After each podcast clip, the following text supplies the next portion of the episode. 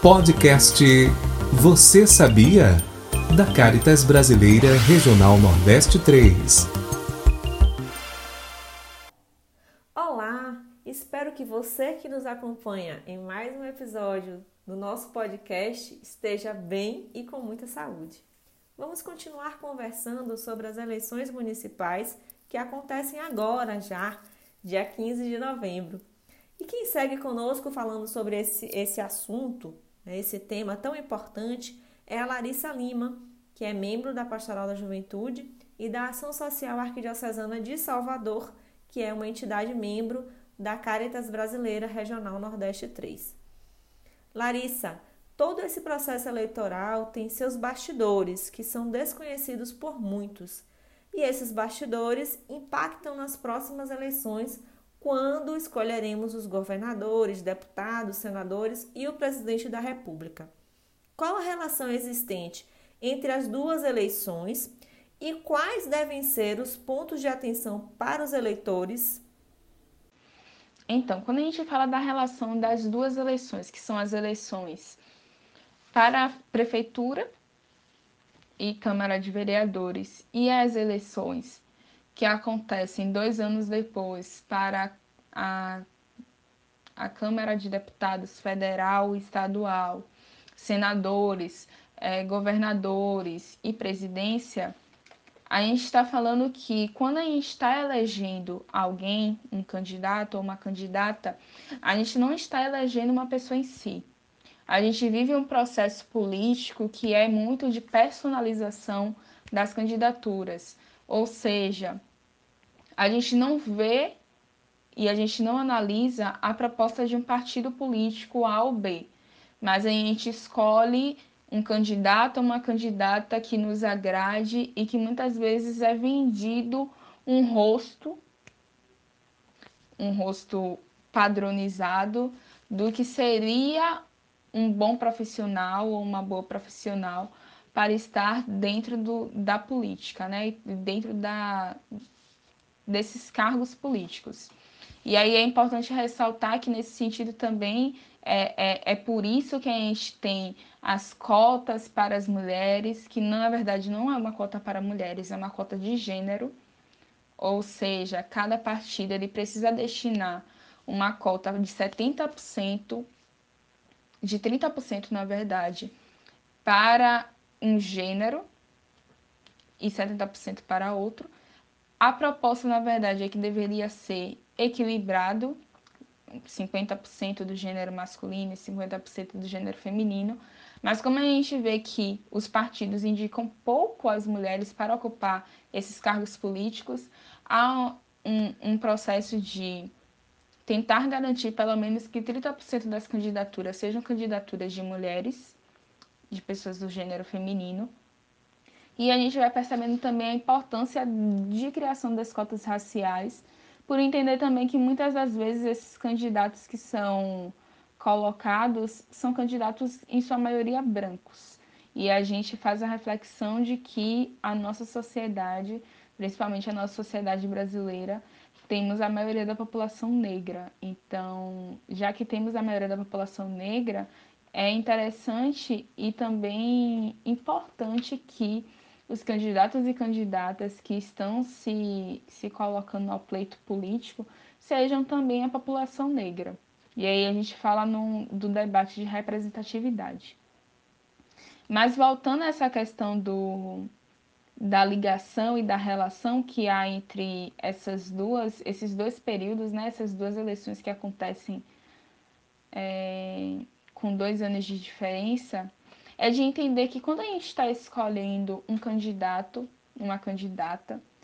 seja a prefeitura agora, ou seja a, a Câmara de Vereadores, a Câmara Municipal de Vereadores, a gente não está escolhendo apenas o candidato A ou B, a gente está escolhendo todo um projeto político que está sendo defendido por esse candidato e por essa candidata. Então, a gente precisa estar atento e atentas a, quando a gente está escolhendo alguém para um cargo político, a gente não está escolhendo a pessoa, a gente está escolhendo um projeto político. E esse projeto político que é escolhido, ele tem, ele reverbera nas eleições que vão acontecer dois anos depois. Então a gente tem estudos e já tem pesquisas que dizem que é, os candidatos é, e os vereadores e vereadoras que são eleitos, em sua maioria, a maioria do partido que é eleita para a Câmara de Vereadores, consegue fazer um processo de fazer com que, quando as eleições para a Câmara dos Deputados e Deputadas, tanto federal quanto estadual, seja esse mesmo grupo majoritário que está na Câmara de Vereadores. Ou seja, se, por exemplo, hoje é, na Câmara de Vereadores são escolhidos 20 vereadores e vereadoras, e desses 20 vereadores e vereadoras, 15 são do partido A, então, é muito provável que, durante as eleições para a Câmara Federal e Estadual, a gente tenha esse mesmo partido A conseguindo muitas é, vagas dentro, desse, de, dentro das câmaras federais e municipal e estaduais, desculpa. Então é preciso a gente estar atento de que o que a gente faz e os nossos votos e as nossas escolhas que acontecem nas eleições municipais, elas reverberam nas eleições federais e estaduais. E também é, é interessante a gente pontuar que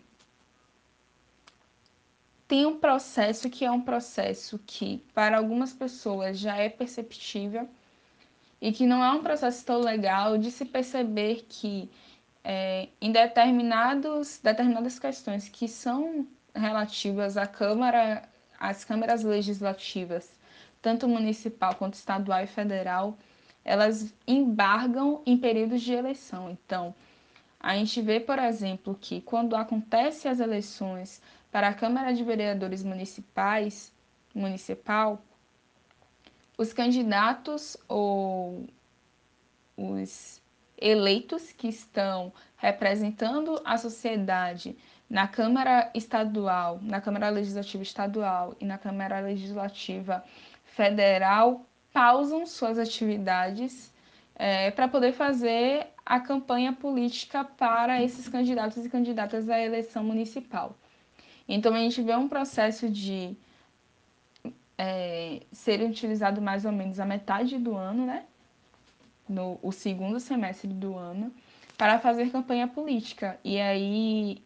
os candidatos que deveriam, os eleitos, na verdade, que deveriam estar legislando e pensando em projetos de lei, propostas de lei para a população, não estão fazendo, mas estão fazendo um apoio político a outros candidatos para que sejam eleitos e para que possivelmente nas eleições seguintes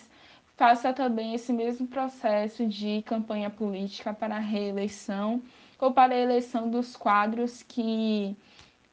que são os desejados para esses candidatos e para esses partidos que estão majoritários. Vivemos num tempo marcado pelas fake news e pela polaridade. Nas pequenas e grandes cidades há violência e os boatos confundem as pessoas.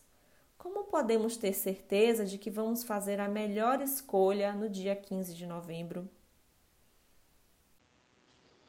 É uma das questões que tem se colocado muito para nós, principalmente após as últimas eleições, né? A, a presidência da República e as eleições as, para as candidaturas né, federal e estadual, foi a questão das fake news e de como as fake news e de como as redes sociais acabam reverberando algumas notícias que não são verdadeiras, né?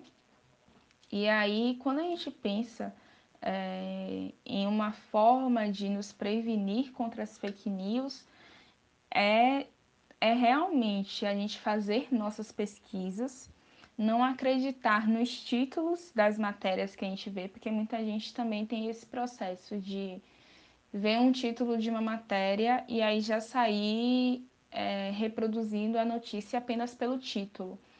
Não é, não é esse o nosso papel, né? Enquanto cidadãos é, responsáveis e enquanto pessoas que estão querendo transformar essa sociedade, a gente precisa entender que a gente precisa fazer um pouco mais de pesquisa, estar um pouco mais atentos e atentas ao que nos é colocado. Então, é um processo também de consciência crítica, de criação de consciência crítica, de prestar atenção é, quando receber uma notícia, não sair divulgando a notícia apenas por conta do, do título da notícia, porque a gente vê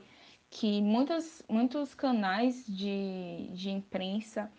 fazem esse processo de colocar um título que não condiz com a realidade ou que não tem a ver com a notícia, apenas para poder vender aquela notícia, porque quando você abre, quando você visualiza ou quando você compartilha, é uma forma também de venda de conteúdo.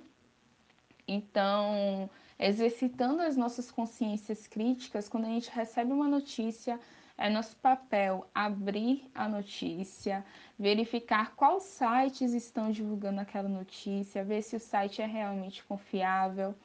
Se a gente encontra aquela notícia e ela só está em um canal é, disponível ou se ele só está só tá sendo divulgado por um meio de comunicação. É interessante que a gente tente pesquisar para poder ver se encontra outros meios de comunicação divulgando essa notícia. Se não, a gente já pode estar atento que pode ser uma fake news. E, acima de tudo, perceber também, né? depois de fazer essa nossa pesquisa, de não, não compartilhar informações apenas pelo título, mas de abrir de ler a notícia, de verificar se essa notícia realmente é verdadeira, é, assim a gente pode compartilhar. Então,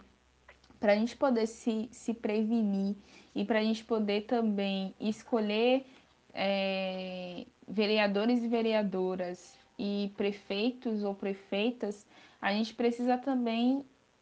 estar acompanhando, visualizar os seus canais de comunicação oficial, ver e ler suas propostas de governo, porque, como eu disse é, anteriormente, as propostas de governo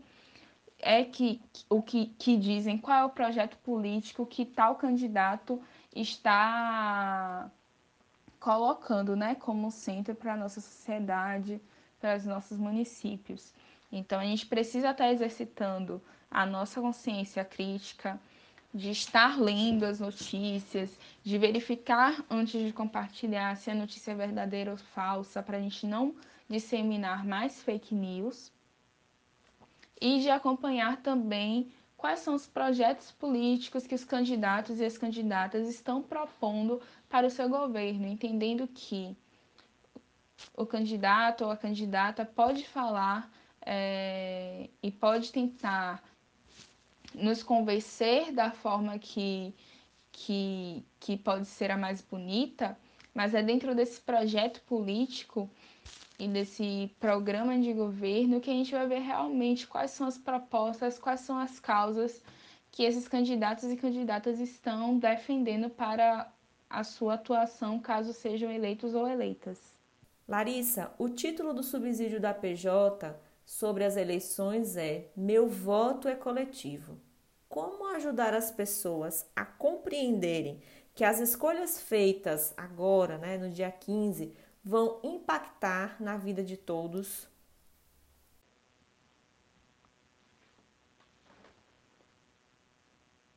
Quando a gente fala que o voto é coletivo, a gente está falando que o voto ele vai impactar em, na realidade e na vida de todos e todas que vivem naqueles municípios, que vivem naquele estado. Então, a gente traz essa proposta, né? O subsídio da PJ traz essa, essa proposta de entender que o voto, ele não é apenas para mim, mas ele tem impacto e influencia a vida de todos e todas. E quando a gente traz essa dimensão de que o voto é coletivo, a gente traz a dimensão também de que precisamos ser responsáveis e é, responsáveis no sentido de entender que a pessoa que estamos elegendo, ela vai levar um projeto político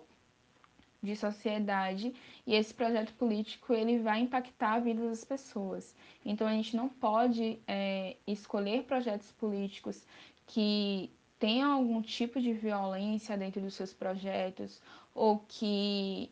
reverberem preconceitos, intolerâncias porque isso não é a forma de pensar um bem coletivo e um bem comum.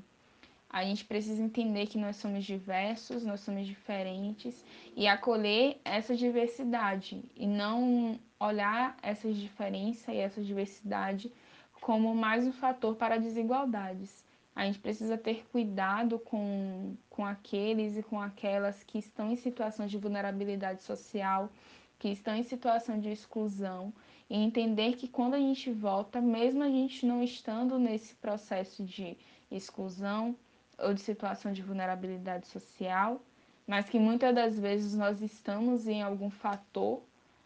em algum aspecto da nossa vida,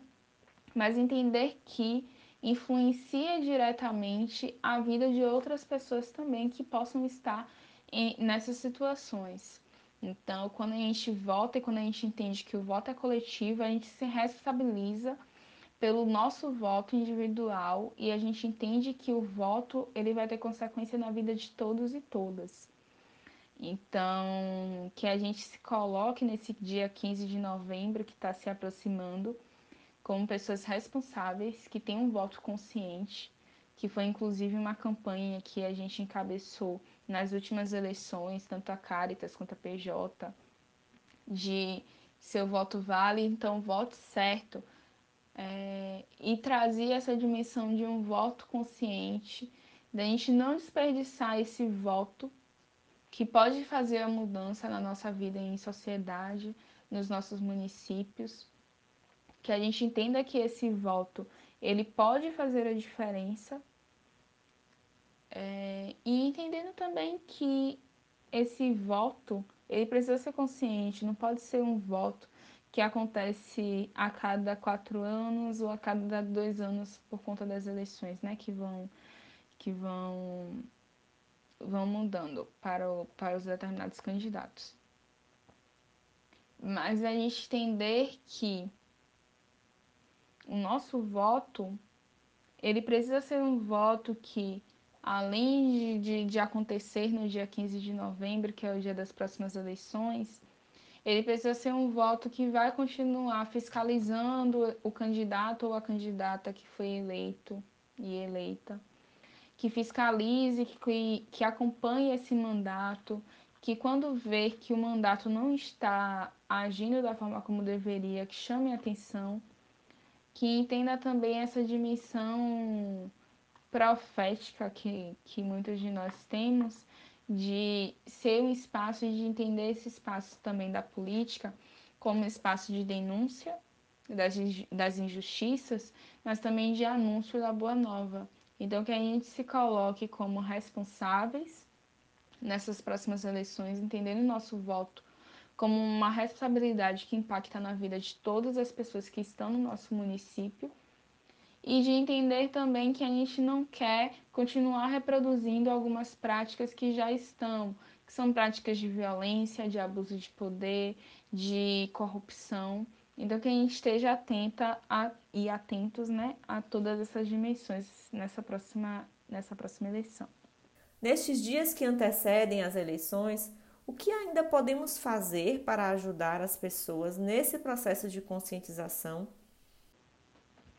Então, nesses dias que estão antecedendo a, a, as eleições, a gente ainda pode fazer muita coisa. A gente pode ver e pode acompanhar a, os candidatos e candidatas que estão é, se colocando né, nesse pleito à vereança.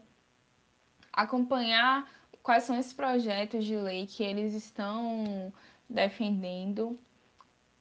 sinalizar e apresentar para as outras pessoas que estão na nossa roda de diálogo sobre esses candidatos e candidatas que nós temos acompanhado e que nós acreditamos que estão a serviço do bem comum, a serviço da dignidade da pessoa humana, a serviço da justiça, dos direitos humanos, do respeito a todos e todas. Então a gente pode estar acompanhando essas pessoas que estão se candidatando, fazendo a divulgação e também acompanhando quais são os projetos políticos que cada um e cada uma estão propondo. É importante que a gente converse com, com as nossas rodas de amigos, com os nossos familiares e que peça que cada um e cada uma esteja atento a, a ter um voto consciente, a ter um voto que é realmente coletivo, que não pense apenas na no candidato ou candidata que está lá no bairro fazendo uma ação diretamente para o bairro ou distribuindo uma cesta básica e entenda que essa não é uma função dos candidatos e candidatas à vereança. Então a gente precisa também nesse, nesse momento é, compartilhar quais são as funções que o vereador ou a vereadora tem, quais são as funções que o, o prefeito ou a prefeita tem. Acompanhar isso, perceber isso, também nos ajuda a ter uma, uma consciência crítica e a ter um, um processo de escolha e de decisão muito mais forte. É, o material, esse material né, que está sendo disponibilizado, é, intitulado Meu Voto é Coletivo, ele pode ser acessado tanto nas redes da Pastoral da Juventude do Nordeste 3, quanto nas redes da Caritas Regional Nordeste 3. Então, que a gente faça esse material ecoar, que a gente divulgue e que a gente também esteja atentos e atentas a escolher bons candidatos e boas candidatas para essa próxima eleição. Que a gente tenha um voto coerente com o que, aquilo que acreditamos e aquilo que defendemos como respeito, como direitos humanos, como dignidade da pessoa humana, como processo de acolhida para pessoas que estão em situações de, de vulnerabilidade social, de exclusão e de violência. Nós já estamos encerrando o nosso bate-papo. Quero agradecer a Larissa pela sua participação, a sua disponibilidade e peço a você, Larissa, que deixe uma mensagem para os nossos ouvintes. Eu agradeço por esse convite. É, agradeço a cada uma e cada um que, que ouviu esse podcast. Agradeço por esse bate-papo, que a gente possa conversar mais, né? Ter rodas de conversa e ter momentos de conversa são muito bons para poder entender esses processos coletivos também. É, deixar uma mensagem, deixar uma mensagem de, de pedir para todas as forças criadoras, para todas as, as energias desse universo, que eles nos concedam é, discernimento e coerência no momento das eleições, que a gente escolha candidatos e candidatas que estão comprometidos com o bem comum da sociedade, que estão comprometidos com a defesa da vida, com a defesa dos direitos humanos, e que a gente também compreenda esse processo de da política para além das, da política partidária e para além do momento das eleições. É muito importante a nossa participação nesse momento das eleições. É, a votação para muitos de nós não foi algo que foi dada, foi, foi algo que foi conquistado através de muita luta. E aí, quando eu falo de, de conquista através de muita luta, é, é importante falar que tanto para mulheres quanto para a população negra, foi muito demorado e, muito, e é muito recente o processo de participação nas eleições. Então, é uma conquista que a gente conseguiu né, através de muita luta, que a gente valorize esse voto que a gente está dando, que esse voto seja coerente, que esse voto seja de defesa da vida, de defesa das pessoas, de defesa da, da população que está em situação de vulnerabilidade social, que está em situação de violência, que está em situação de, de exclusão, e que a gente entenda é, o processo político, como eu estava dizendo, para além das eleições, mas que a gente entenda que a política ela está no nosso dia a dia, que é importante a gente estar fiscalizando e monitorando é, as pessoas que estamos elegendo, e aí temos diversos fóruns, comitês, conselhos de políticas públicas para a gente poder estar tá fazendo esse processo de fiscalização através de, de, das nossas organizações e entendendo também que enquanto pessoas, enquanto cidadãos, nós não podemos nos retirar né, dessa luta. É, a luta por uma, por uma construção de uma sociedade do bem viver, a luta pela civilização do amor. E, e, lutar por isso, lutar por um projeto de sociedade, perpassa pelo caminho da política. Então, que a gente não não desista dessa luta, que a gente seja sempre é, que a gente seja sempre disponível para poder pensar aquilo que pode transformar a nossa realidade social. Muito obrigada mais uma vez pelo convite. Um beijão para todos e todas. Esse foi mais um episódio do podcast da Caritas Brasileira Regional Nordeste 3. Quero agradecer mais uma vez a Larissa Lima pela sua participação, a sua disponibilidade em nos ajudar a refletir sobre um tema tão importante para a nossa vida em sociedade. E a você que nos acompanha, peço, pense bem na sua escolha, vote com consciência e responsabilidade. Aliás, esse compromisso inicia no dia 15, mas ele segue por quatro anos. É nossa obrigação acompanhar o mandato daqueles que nós elegemos. Um grande abraço, fiquem com Deus, se cuidem. Você ouviu o podcast Você Sabia? Da Caritas Brasileira Regional Nordeste 3.